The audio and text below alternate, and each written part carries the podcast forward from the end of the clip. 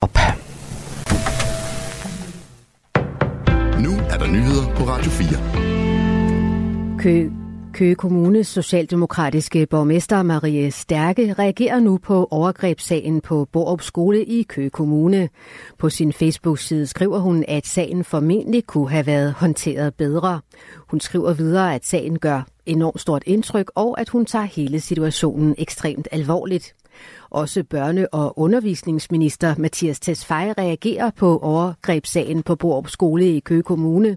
Han siger i en skriftlig udtalelse til BT, at han er glad for, at kommunen tager sagen alvorligt.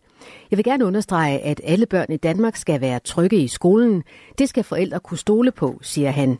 Flere elever i indskolingen på Borup Skole i Køge Kommune har oplevet grænseoverskridende adfærd fra jævnaldrende børn på skolen. Det skriver TV2 og det regionale medie SNDK. Ifølge de to medier er der både tale om vold og i nogle tilfælde grove seksuelle krænkelser. Midt- og Vestjyllands politi er informeret om hændelserne, men da det drejer sig om mindreårige børn, er det en sag for de sociale myndigheder. Flere af de unge danskere, der natten til fredag var involveret i en busulykke i Thailand, er nu klar til at komme hjem, men de får ikke lov til at flyve hjem på egen hånd. Det fortæller Sune Vibits, der er landeschef for Falk Global Assistance til TV2. De fire er fysisk klar til at komme hjem, de er stadig påvirket af oplevelsen, og derfor lader vi dem ikke rejse hjem alene, siger han.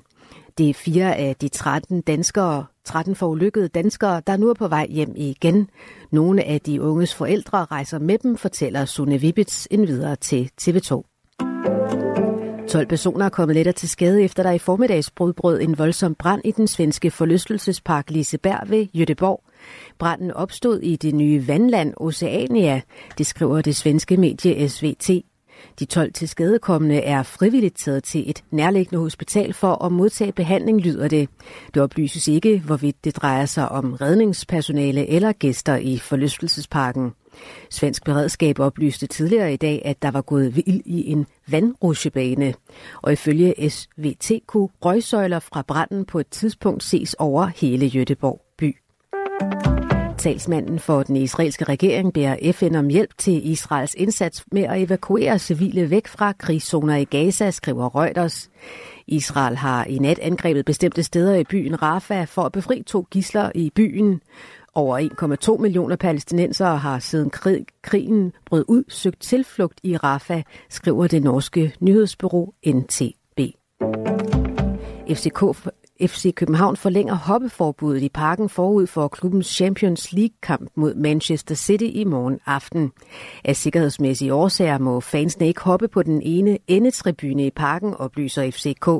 Klubben arbejder på at sikre, at tribunen kan bære en øget belastning af en størrelse, der tillader koordineret hop. Forbuddet mod at hoppe gælder, så længe den proces er i gang, skriver FCK på sin hjemmeside.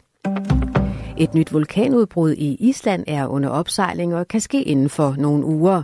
Det oplyser Islands Meteorologiske Institut i sin seneste opdatering. Jordskorpen 4 km nord for byen Grindavik hæver sig op til en centimeter om dagen. Det er et tegn på, at magma samler sig under jorden og presser jordskorpen op. Ved den lille islandske by Grindavik har der både 18. december, 14. januar og 8. februar været vulkanudbrud.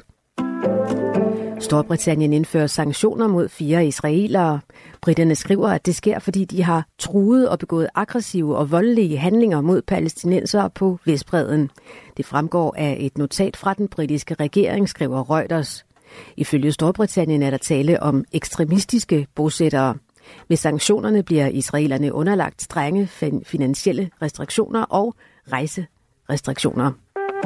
1200 danske soldater fra alle verden skal blandt andet yde værtsnationsstøtte, når den største NATO-øvelse i årtier løber af stablen. Det oplyser forsvaret i en pressemeddelelse. Værtsnationsstøtte skyldes Danmarks placering ved Østersøen.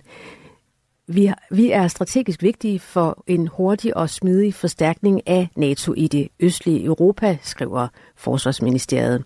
I alt 90.000 soldater deltager i øvelsen, der bliver kaldt Steadfast Defender 24 og foregår fra februar til maj.